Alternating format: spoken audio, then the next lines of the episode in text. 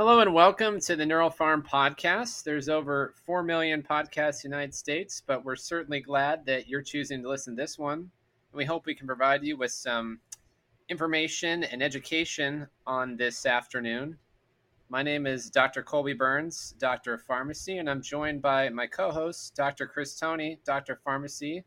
And we have a special guest today, Aaron Orsini. He's an autistic psychedelic educator author and researcher. He has published four books uh, Autism on Acid in 2019, Autistic Psychedelic in 2021, Introduction to Psychedelic Autism in 2022, and Psychedelic Autism in 2023.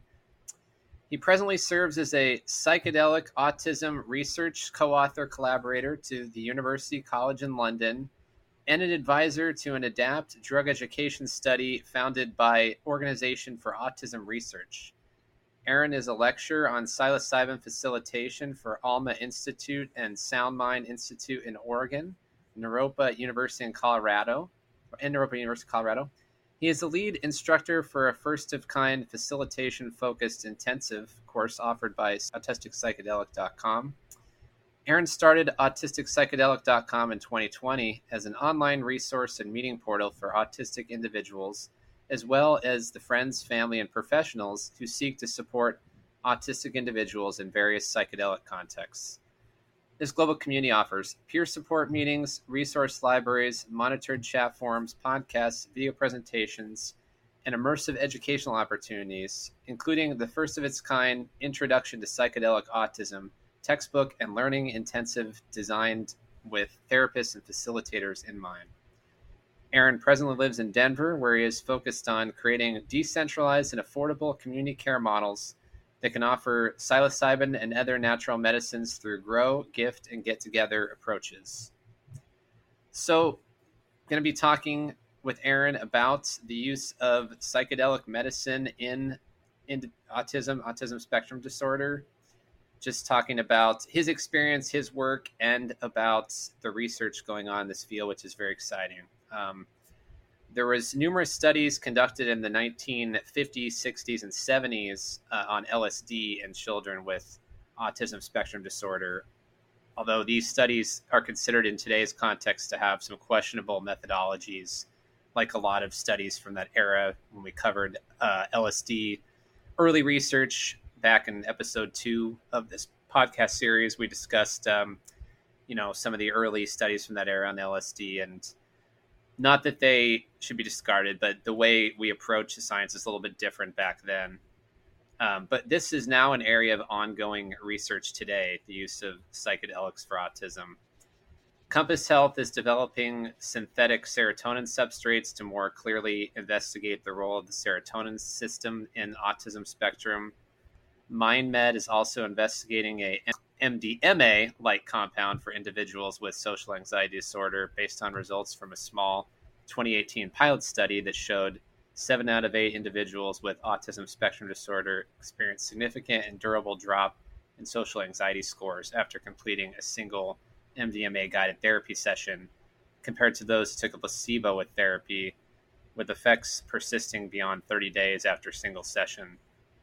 Nova Mentis is seeking approval from Canadian authorities to test the effects of repeated microdoses of psilocybin in individuals with Fragile X syndrome on the heels of the US FDA granting orphan drug status to an American drug company to pursue research on a psilocybin compound for Fragile X syndrome in 2021.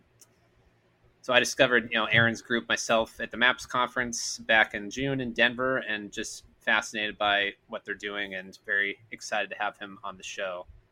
So, going to open up uh, for questions for Aaron. Um, can you talk about your journey for our audience? What led you to, into LSD or psychedelic therapy initially, and what's been your experience with psychedelics? Yeah, so um, a couple years prior to my first engagement with LSD, um, I was diagnosed as autistic, late diagnosed as an adult at age 23. Um, and that gave me a good amount of context for, you know, what was kind of the origin of some of these challenges um, and, you know, some of these general kind of tendencies that I had. Um, but I didn't get the support that I needed through that period. And it was a bit of like a, a depression that I was already in, wasn't really resolved uh, after I was diagnosed. I, I sort of had, when you go through a diagnosis process, there's a lot of emphasis on uh, deficits. Like if you look at the DSM definition, it's, it's almost all like listings of deficits um, that are seen in autism. And so I really fixated on those and I, I saw them as kind of like just kind of some sort of like permanent uh, aspect of myself, and uh, so I, I, dealt with that depression, and it kind of led to like suicidality. I sort of, I sort of thought that I would always be kind of socially isolated as a result of all of this. That I would never really understand, uh, like how to human, for lack of better term, and uh, that persisted for a few more years until uh, eventually um, I just kind of decided one day to kind of, kind of like burn my life life to the ground, so to speak, and I quit my job, left a relationship, packed up all my stuff, and I went to California just kind of trying to find some sort of meaning or purpose. It seemed like everyone else was enjoying life, and I was like, I hate everything. Um, and I have this disorder, and I can't do anything. And what do I do? Um, and so you know it was it was intentional in the sense that like you know i was looking for something more um, and some friends that i was staying with kind of recommended that i might maybe get some benefit. Uh, they perceived that i was just kind of like really ruminatory really stressed out really you know just really hard on myself. And um, they were like maybe you should try lsd um, and so i did that and i sought it out and i kind of self-administered my first session with it um, and I had the hallmarks of a classic psychedelic experience in that first session. Uh, you know, the sort of unity and like sense of oneness and kind of connection and like a sense of like being part of something bigger than myself. All of those things happened, um, but the the novelty for me was uh, like in the second half of that session, um, I was interacting with people uh, where I was. I was in like this wooded area, and and in my interactions, there was this different quality uh, of like awareness within my body. Like my my somatic awareness was like deeply deeply enhanced to where like I was really feeling like the signals coming in through my body in like a way I'd never had. Like as I was having conversations I felt like I had this extra dimension of awareness which was like a really deep and visceral feeling of my own feelings um, being autistic being kind of othered and left out uh, and also being bullied as a kid having you know I've never gotten a PTSD diagnosis but I had a highly dissociated way of, of being in my body or not really having connection to my body so LSD really helped bring that online um, and I noticed that I could do that consistently. So I started to experiment with different dosing ranges, um, and I found that there was this way that I could enhance that interoceptive processing reliably. Um, and so I couldn't really find anything online about such practices. So I wrote a book about it and just kind of asked the world to write me back if they'd had similar experience and now to date i've heard from you know almost like somewhere around like eight or nine thousand people have written me their reports and told me about their experiences. Not all of them are identical to my own but uh, a lot of the qualities that stood out to me that seem novel as compared to say the like non-autistic population uh, have have kept me intrigued by this like subtler application, something that's different from just the the intervention style therapies, something that's more of like kind of the same way someone would take Adderall for focus. I, I tend to take LSD for sort of like embodiment and for social connectedness uh, as a more of like a routine medication that that I take more regularly at lower doses. So that's the shortest version. There's so many other parts to it, but that's like literally the story of like my first book is basically all of that. That's really awesome. Oh, yeah, very interesting. I had a couple of uh, kind of follow up questions to to that. So, what were you taking any medications before you started um, with LSD? Or? Yeah, I had tried to take uh, like SSRIs and things like that. I had a general sense that I was depressed, but I because I was so dissociated, I didn't seem to have access to like the the highs or the lows with SSRIs or when I was at my baseline I didn't seem to have access and so I was just sort of like disoriented as far as like you know what felt good to me I was like detached from from my surroundings um, so I think that that's why those medications didn't really do anything because I would sit and talk therapy and they would ask me questions like, how did I feel about this or that or the other? And I just sort of drew a blank when I was trying to come up with, you know, how did I feel towards these things? Um, and um, and similarly, LSD also enhanced that ability for me to kind of like read the room or read other people or kind of like integrate different components of like processing in a way that that started to make the world of, of people and socializing make more sense as well. So like those other medicines don't tend to have that particular effect where like that integrative processing is necessarily increasing. I mean, we know that serotonin modulates some co- social cognition components, but LSD is just like such a like a targeted um, compound in the sense of like how it's really to me i see it as like a sort of supplemental serotonin uh, in some sense when, when i'm taking it um, it has other complex pharmacology that's way beyond uh, my level of credential to explain but that's kind of how i perceive the firsthand perspective with it um, but i was trying other medicines prior but they didn't help me like kind of work through uh, the the mental landscape or like enter that embodiment state that I see as really essential for working through and, and charting course for like my future.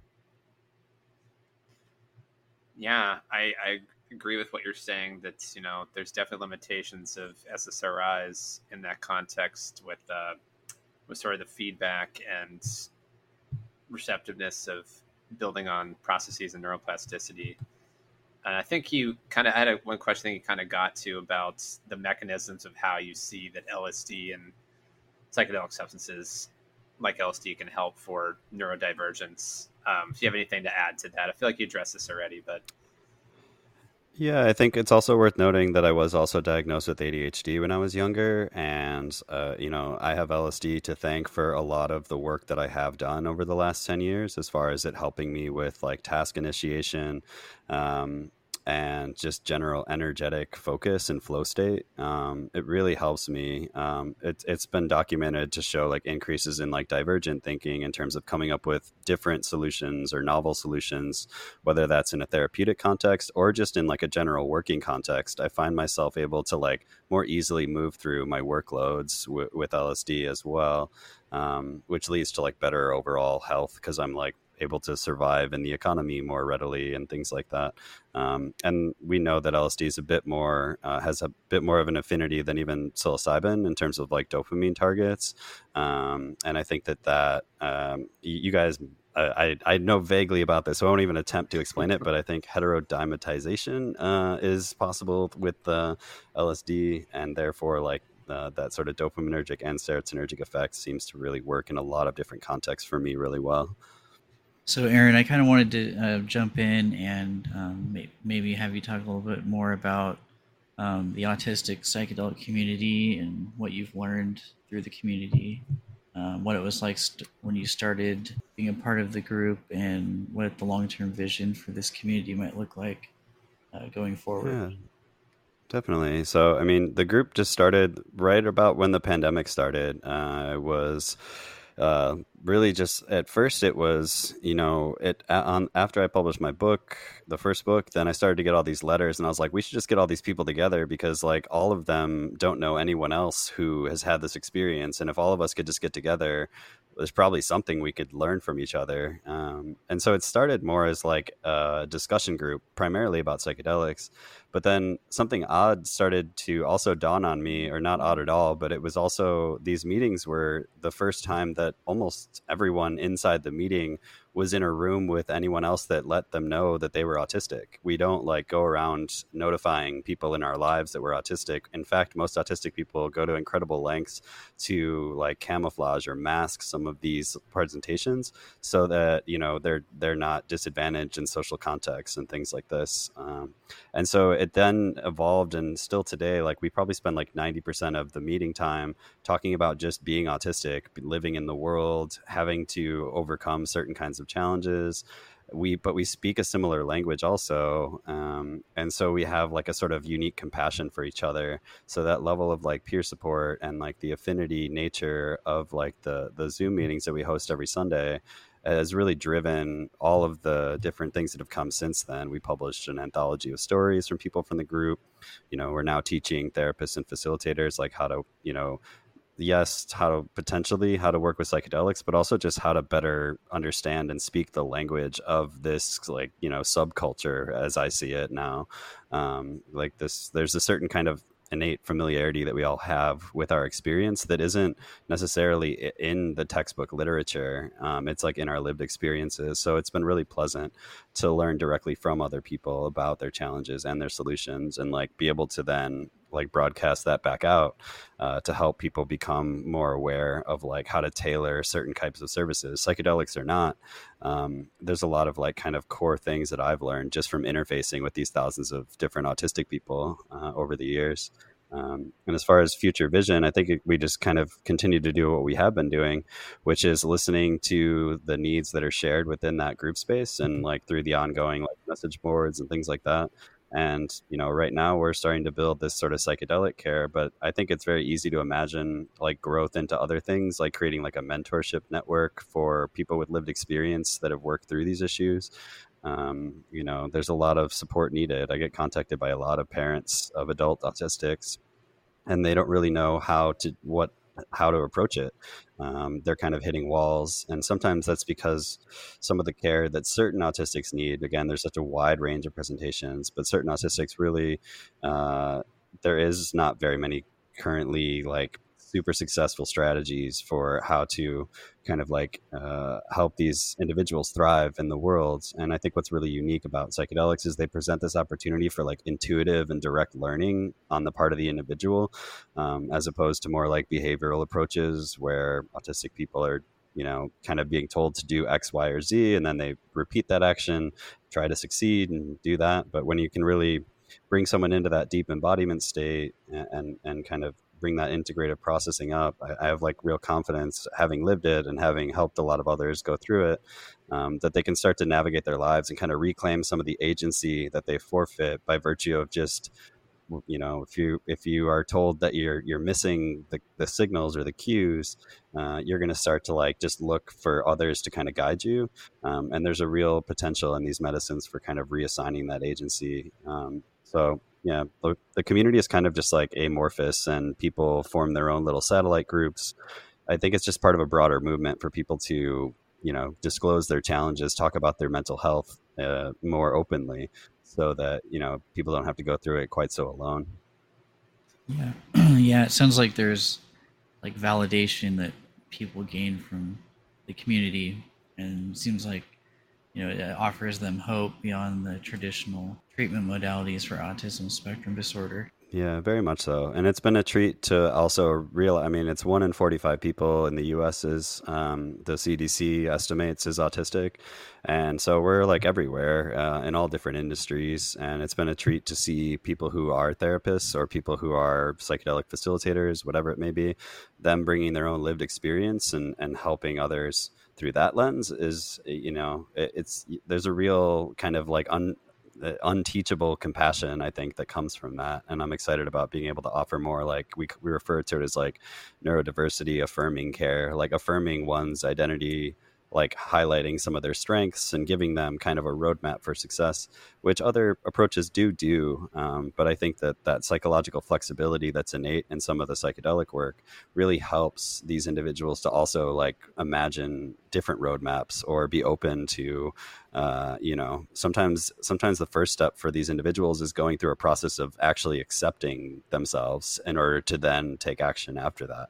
Um, there's there's a there's a lot of difficulty with just being diagnosed that people are are kind of holding on to, um, being told that they're other, uh, being told that they can't, and um, you know, for some people, acceptance might be as far as they can take some of these challenges. They might always live with certain types of challenges, but there's there's a chance to kind of you know bend bend the perspective a bit like palliative care maybe where you're, you're not you're not solving you know the the the illness that's going to be you know persistent in their life but you're changing their relationship to it so that they can um, you know be open to the effort that it might be required of them in order to like you know seek towards wellness.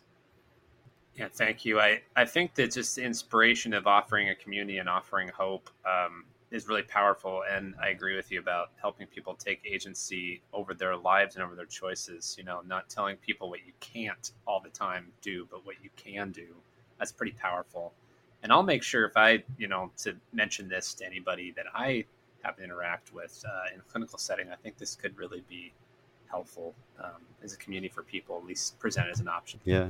What sort of specific considerations do you think individuals with um, autism spectrum or other neurodivergent conditions? I, I, listened to one of your podcasts recently. It was about bipolar disorder and the use of psychedelics, where you had some people tell their stories about um, using psychedelics. Some people are talking about their fears around it.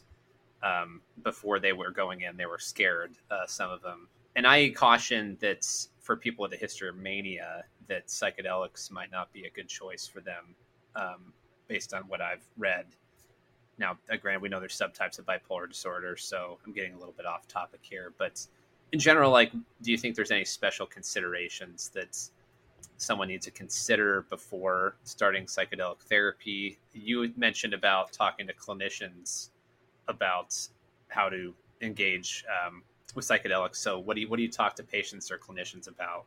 Yeah, I mean, you know, so far as we understand it, and you know, the, the a lot of this is based mainly on anecdotes and uh, survey data that we collect from people self-reporting. So, you know, it's it's not as robust uh, up till now uh, as it will be in a few years. Like, uh, you know, we I'm a part of a couple of different surveys that are kind of affirming some of the things that we kind of know within our community.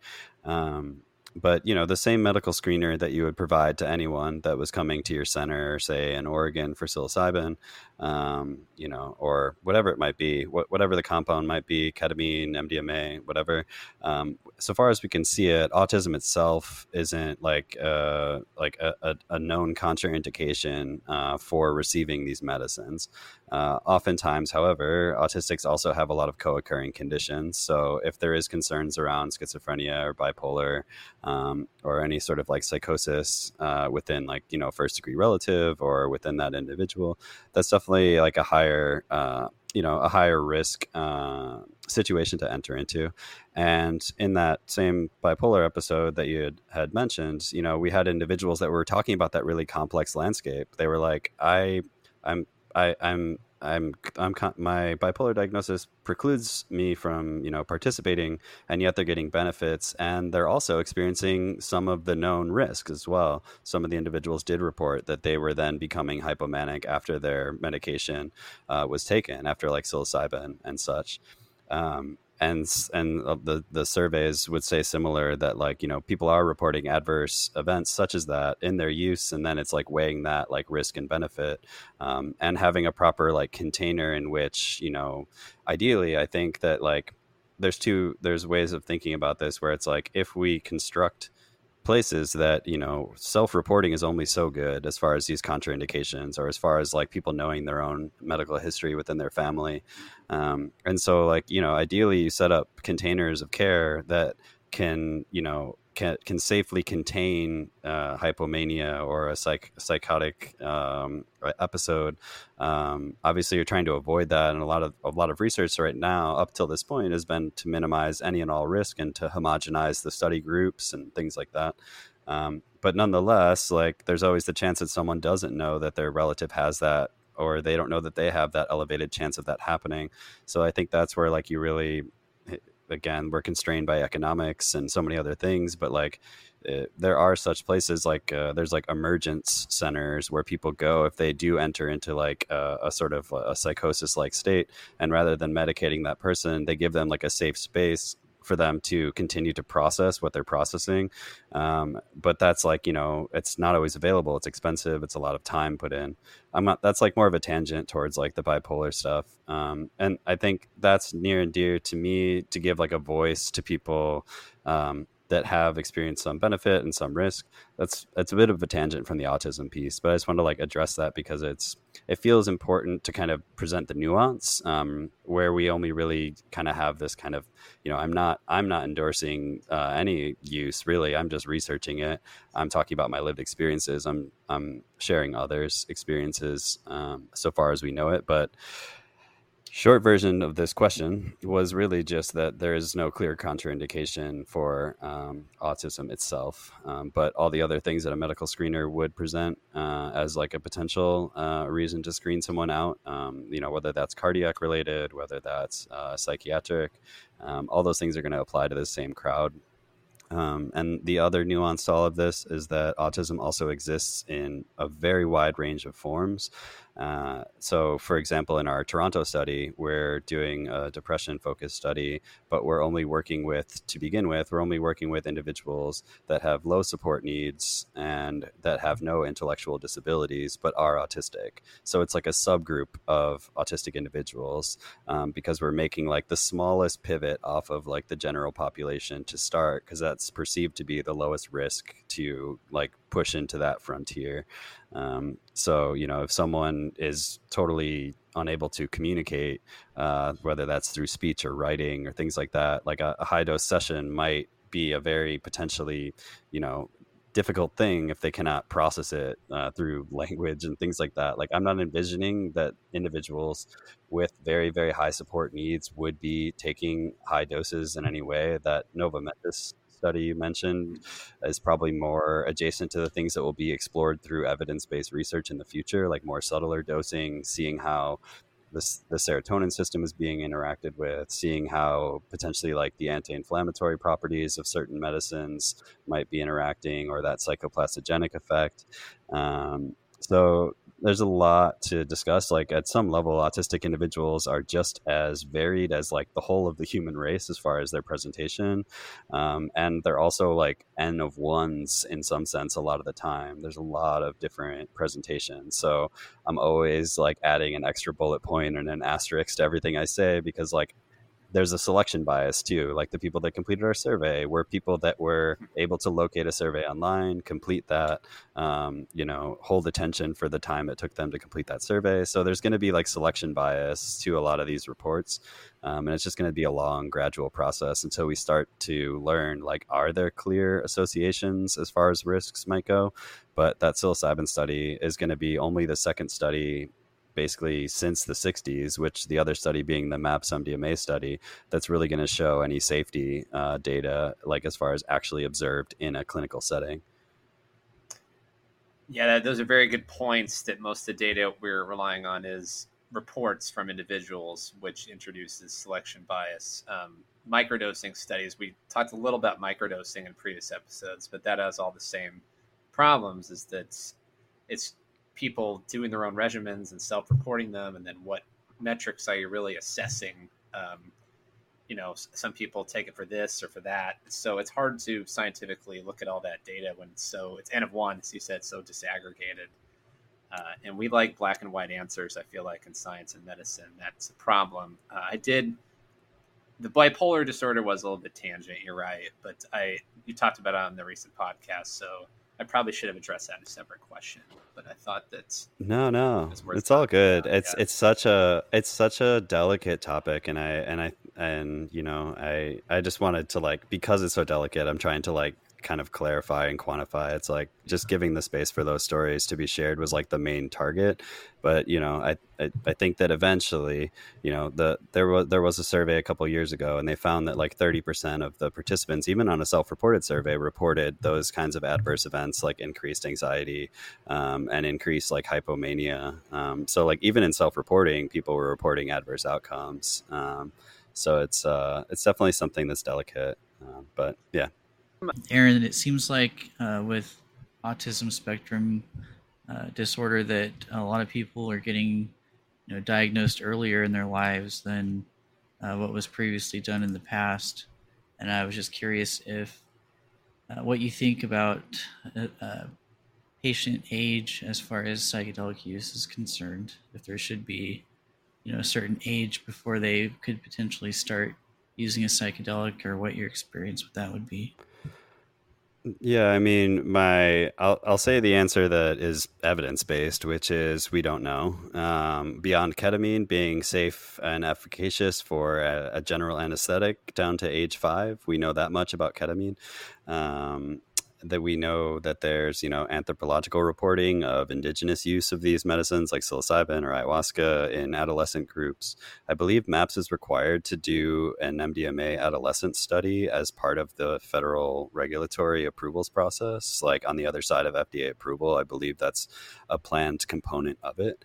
Um, and I think that just as we've tested a lot of other psychotropic medicines, I think that these medicines are probably going to follow a similar path, just starting from, you know, validating safety and efficacy in adults. And then if the benefit is perceived to outweigh the potential risk, there might be uh, a path where these medicines uh, make their way into adolescent groups. Right now, you know, for the sake of ethics and everything else, like I, I we're mainly interfacing with uh, consenting adults. Um, like, I, and by mainly I mean exclusively. You know, people send me unsolicited reports of uh, of like use that's happened in, in lower age groups. Um, but you know, just for the sake of uh, of of honoring like the need for you know the you know us to actually know the safety first um, i think i think that's going to be about like you know five to ten years out until we start to see more adolescent studies with something like psilocybin but um, you know, mm-hmm. for whatever it's worth, like the, we have a lot of safety data about psilocybin more generally, um, and it's you know, as far as you know, I think the other thing is more philosophical than it is evidence based, and that is that I think when it comes to using like macrodoses, those tend to I, th- I, feel like there's a requirement that someone has built up uh, a sort of biographical self uh, in order for those experiences to have significance in order like uh, and i think that the younger you go the like less formed your identity might be and i think that that could be maybe uh, it's it's hard to say you know like other cultures use these medicines as like rites of passage transitions from you know childhood to adolescence adolescence to adulthood. Um, and there's something to be said about you know is it more destabilizing for like a 50 year old to have a high dose uh, mushroom trip where they like completely disassemble their identity? Um, or is it like if that's like a part like a check-in point throughout life uh, is that like just you know in more cultures where these are used more as sacrament it's like you're communing with you know nature you're communing with whatever belief structure is ascribed to some of these medicines um, so you know it's it's a huge discussion but uh, you know my the I started with the safe answer and I'm ending with it, which is just like we don't have the evidence yet. Um, but I think that it's it's easy to imagine that we will pursue such things because there's a lot of uh, parents who are seeing the side effects that certain other medicines are having, and also without much efficacy for certain challenges. So I think it's I perceive something like psilocybin to be fairly benign, um, there's some concerns around like 2B activation for psilocybin or LSD, even at low doses, repeated doses. But we haven't, we're yet to have validated that because it's also a real bear in terms of trying to wrangle that data and being able to get reliable data over a long enough period. And like, you know, short of rounding up every Grateful Dead fan and seeing if their hearts are okay, like, I don't know how else we're, we're really going to be able to get like a significant pool of data anytime soon with that kind of stuff. Right. Um, is there anything that you wanted to uh, ask or add to that, Colby? Oh, there was just one uh, sidebar about. I was reading about maybe autistic individuals could be more sensitive to sensory overload with, um, a, especially a heroic dose of LSD. Yet even that's conflicting because I read there's some research that actually serotonin 2A receptors are less expressed in certain forms of autism. So yeah, yeah, exactly. That's the heterogeneity of the group that makes it really complicated to really say much. But um, I, I, will say from my personal experience, I definitely have, and I've never been in any other nervous system to be able to tell you this, but I perceive like that I have a light and sound sensitivity insofar as certain environments are more bothersome that others seem to be able to kind of put on the back burner of their awareness awareness like i feel like everything's just always foreground for me and when i take uh, a psychedelic compound like lsd or psilocybin that elevates like whether that's auditory sensitivity light sensitivity um, uh, but I think that that can also be accommodated, at least in terms of you know if you're doing a eye blinds and headphones session, you you pick the right music and that person's eyes are closed, so like those things aren't gonna necessarily arise. They might experience you know an intensity, um, you know, and, and and this is often the case. Like th- there's something in autism referred to as like the double empathy problem, and the notion that like autistics might be processing certain types of like sensory information uh, or emotional information in a way that's so intense that like it appears that they're like not like demonstrating empathy but in fact like they're just like the the signal to noise ratio is so intense that they're like not really processing all of those those signals they're just getting all the noise and so it's like that's like a bit of that dissociation state. There's also like a, a curious overlap where there's 50 to 70 percent of autistic individuals have a subclinical condition known as alexithymia where they can't label or identify their feelings um, and, and like that can also I've seen that attenuated in, in my LSD use and the discussions with others, especially something like MDMA, where it's like so plainly obvious how I'm feeling when I'm feeling it. Like when, when that, like, you know, when that stress response isn't triggered as hard, I feel like the, the immediate ability to interpret like my somatic states is, is so greatly enhanced. Um, so all these compounds perform so differently. Um, but in terms of being supportive of those potentials, like I definitely experience it even when microdosing. Like I tend to listen to very specific types of music on a microdosing day, and it's kind of like an insulating layer against the world out there. Um, because if I'm in a if I'm on a subway train without being on uh, any sort of psychedelic, uh, that's a very kind of intense and aggravating environment for me, as it were. Um, so it is something to be mindful of, and something that I do hear other people reporting about as well, like that their general sensitivities do elevate. So it's like that trade off. It's like you're some of that some of that amplified sensory information to me kind of comes out in the way that um, I'm also able to tap into like my own feelings or like I'm able to kind of jump into the nuance of other people, like my, that like visual acuity kind of being elevated. Um, because there's more than just like the volume going up or down. Like something like LSD is also affecting like the whole way in which like different processing centers are cross communicating, which local centers are like down regulating. So there's a really complex pharmacology that's impacting like uh, an individual, and and that was a big part of my first book was the notion that you know, and, and I'm a self taught neuropsychopharmacologist. I don't have the credential to be able to really state this with any certainty, but I've always like from the literature I've read, there's a really interesting overlap where uh, there's certain evidence points towards the notion that like there is like increased like local connectivity in some autistic processing and there's a sort of hypoconnectivity at the global level um, from like you know an fMRI standpoint yeah. and interestingly LSD happens to increase global connectivity and also downregulates certain uh, local connectivity um, so there's like an interesting overlap where that like the excitation and inhibition ratio uh, might fall into a different sort of balance um, and that's what i seem to experience. It seems like these that very classic uh, graphic of like the different brain regions connecting on psilocybin. Uh, I, I, perceive that to be the way in which I can decode a social situation more readily because I'm like, oh, that sound plus that facial expression plus this context plus that. Like I can run the math of a situation a little bit easier. Um, but I'm greatly reducing and oversimplifying what is probably nowhere close to the actual like uh, you know pharmacology of all these things. These are just like loose ideas yet to be tested. Um, but you know, a lot of these uh, are rooted in what little pieces we know from general population studies and and, and some autism research. Um, but yeah, that's why I'm excited to eventually get to those mechanistic studies, like the Compass study you mentioned uh, it will very likely show and illuminate some of these things as far as like how is connectivity impacted and how is like serotonin potentially uh, like one of the sort of ways we can potentially have like subtypes uh, of autism or understand uh, autism and non-autistic people in some other way just by having this kind of comparative lens.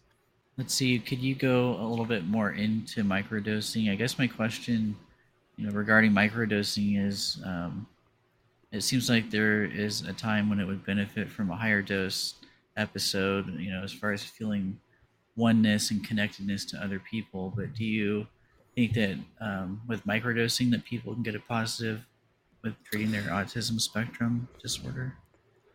Yeah, I see it as like given dose ranges have, you know, given applications in the same way that, you know, it's useful to have a candle sometimes. It's useful to, you know, um, it's useful to like have a fireplace that warms the house. It's useful to have a controlled burn of the whole forest around your house so that you can like replant the crops or whatever it might be. And I see that same parallel um, for like high dose sessions being really good for like intervention bringing perspective into someone's life. Um, but even at low doses, I personally experience like that psychological flexibility and that increase in divergent thinking. I mentioned it earlier how it's helpful for just like task initiation and things like that. And then there's this other less explored dose range, which I'm particularly fascinated by, and I wrote about in my first book, which was on LSD. I was taking between like 20 and 50 uh, micrograms, and I I could see that as being potentially like a sort of psycho psycholytic dose, almost like something that would have like a not exact parallel to MDMA by any trip. means, but like having that embodiment state uh, come back online in a way that's that's you know but you're going to also at that dose range the catch is you're going to be very noticeably on drugs so like if you're not in a therapeutic environment it's not like a daily functional range to take like your pupils will dilate things like that um, but is it potentially like a, a a, a well tolerated, more routine medication for like kind of engaging in consistent like therapeutic sessions or like you know kind of like could we adjunct like social skills learning uh, when people are a bit more embodied and like able to kind of have that uh, that sort of psychoplastogen effect kind of coming into play a bit more frequently? That's something that's really interesting to me because um, that's how i experience my life like that's how I ex- it's it's hard to say because i have so consistently used LSD over this last decade, but I, I chalk up so much progress um, to that effect and, and the ability to kind of weave together these different ideas over and over and connect them and and and and, and understand my and contextualize my everyday life a lot easier.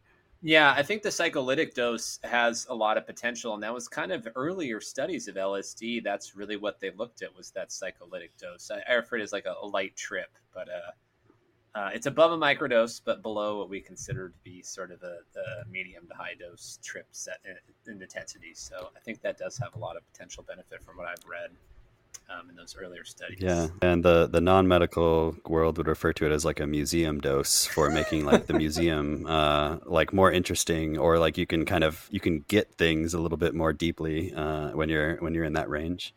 So, can you talk a little bit about the ADAPT program and your role in the uh, development of that program?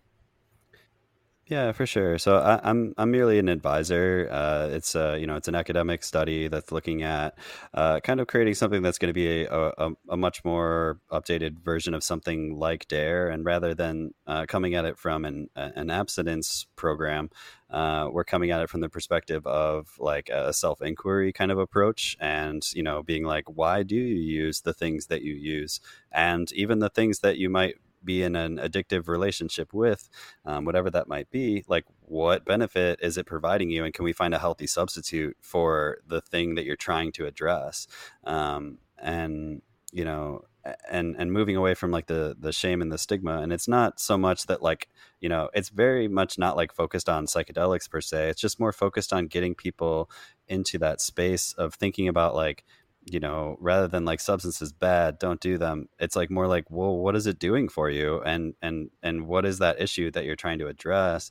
Um, and so that's a piece of it. And then you know it, it's it's going also to try to tailor that to autistic challenges um, because of some of the things that we're talking about. Some people have like if you have an intense uh, sensitivity to sound or things like this uh, some or if you have like intense social anxiety some people might fall into an unhealthy relationship with something like alcohol. And that's unique to like you know their core challenges and their core identity of some of like their neurological characteristics. So like how can we educate people on how to like better self-regulate like their nervous systems um, and you know accommodate themselves or consider the environments they go into and, and all these other non-drug interventions that we can introduce um, in order for people to just better understand like the needs of their body and mind uh, basically. So yeah. Aaron could you tell us uh, what progress has been made in uh, psychedelic research for individuals um, autism or neurodivergence and what are the challenges and future directions in your opinion?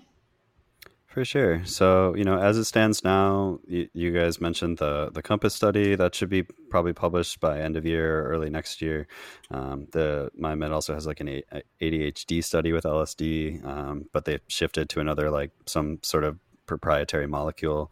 Um, so there's those and then the, the studies that i'm personally involved with we're going to be publishing our survey data from ucl um, can't really talk about it in great detail but it's a really big uh, a, a, nice sized data set um, and that should be published by either end of year or early next year and that'll really serve as the foundation for okay we know that this has been you know validated through self-reporting. Can we recreate these outcomes in you know clinical observation and uh, I'm also helping with a study that's currently in uh, ethics review up at University of Toronto. Um, and that's going to be a depression uh, study that's looking at autistic adults using psilocybin uh, in, in conjunction with psychotherapy. So it's a bit of uh, you know the roadmap is kind of just recreating a lot of the safety and efficacy that we've seen in general population studies within this population um, you know that kind of like very subtle pivot uh, from like the what's already kind of been established, but just reestablishing it um, within this group, see, looking for differences and, and changes.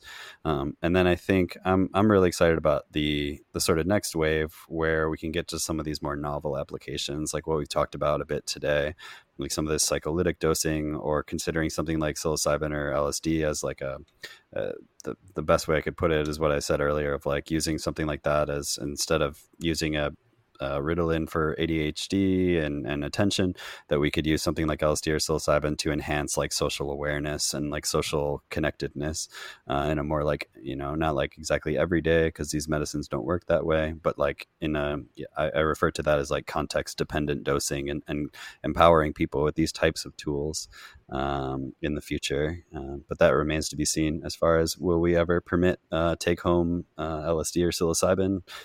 We we will see. It's a it's a long regulatory road ahead to to try to get to some place like that.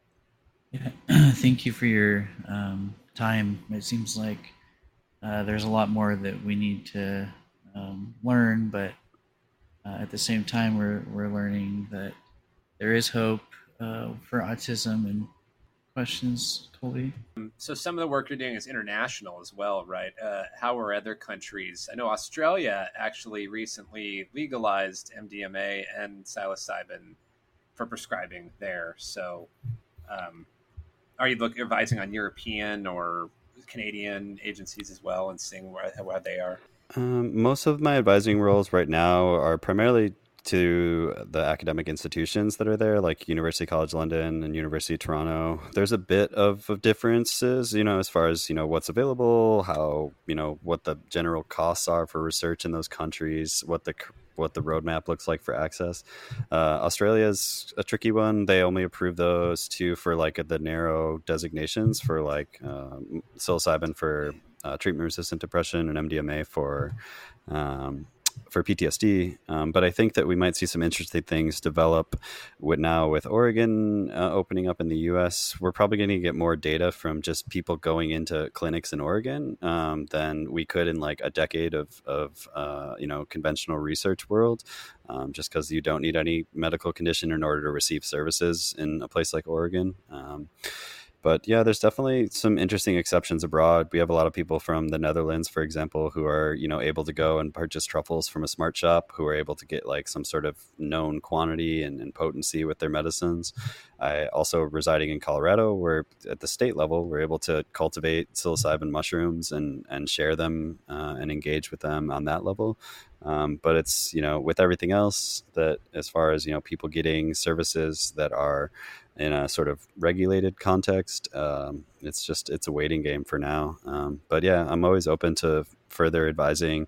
Um, I also have like my personal site is just aaronorsini.com. I have a lot of information about uh, more about my background, more about you know the types of ways that I can add value and part of that also is like participating in things like uh, informing retreats on how can they have certain types of assistive devices present that are going to make the experience more comfortable or how, how can they improve their intake forms uh, ask certain questions they might not think of uh, asking and things like that. So yeah it's just a lot of different stuff. Uh, as you can tell from this conversation it's like there's so many uh, there's so much nuance to any one of these uh, kinds of questions and to really feel like i'm addressing all of all all of the needs is uh it's tricky it's it's it's a really big territory well, I'm just really glad someone like you, we are trying to address those needs today in our society. We, we do think maybe that autism spectrum disorder is on the rise. We're probably getting a lot better at diagnosing it and recognizing it and trying to adapt for the needs of people that have these special um, considerations. And so I'm just glad that we're making an effort, certainly. And there's a lot more to learn. And I didn't, you're right, Australia, they did only prove it for certain indications. I did not, I was being lazy and not saying that all. But I'm aware it's only for those narrow indications. Uh, but we'd love to have someone on. You know, I'm trying to get someone on from Oregon who's working in an actual um, treatment center now. I'd love to have someone on. If you know somebody or if anyone's listening, contact me. I know it's been a bit slow to get going. There are regulatory hurdles in Oregon we've talked about in previous episodes. So there will be a lot of data, you're right, when that comes online, but it's been very slow to get going in Oregon as well. Change is hard. Yeah. change takes a while at the government level. So Yeah, definitely. Yeah, yeah, and that's you know whether and that's a bit of you know our group is is serving people regardless of the context in which you know people are engaging with these tools. Where we're just trying to provide good quality information and, and risk reduction and and and a space for people to to connect and, and have a space to to talk about you know these things and, and help to move that stigma uh, and and also increase like the clarity around you know all the stuff we're curious about. Yeah. Well, that's kind of our goal as well. Any pharmacy related questions people have around psychedelics, uh, feel free to reach out to cburns at neuropharm.net. Um, if you want to follow up with Aaron, I will provide his contact information in the notes section, but uh, he is available, as said, for one on one consultations or advising um, at Aaron at psychedelic, autisticpsychedelic.com. Anything, uh, any other closing thoughts? No, just gratitude for both of you for for doing this and, and putting this type of information out there and, and for having me here today. I really appreciate it. Thank you, Aaron. yeah, it's it's inspiring to see that there's work being done in this area. I hope that it continues to go well. Well, that's all we have for today. Thank you very much, everybody, for joining us, and we'll see you next time. As a reminder, as Aaron said, we are here to provide educational content, informational value. This is not a recommendation for against the use of substances which are considered federally illegal. But we are here for any questions you have. Thank you very much.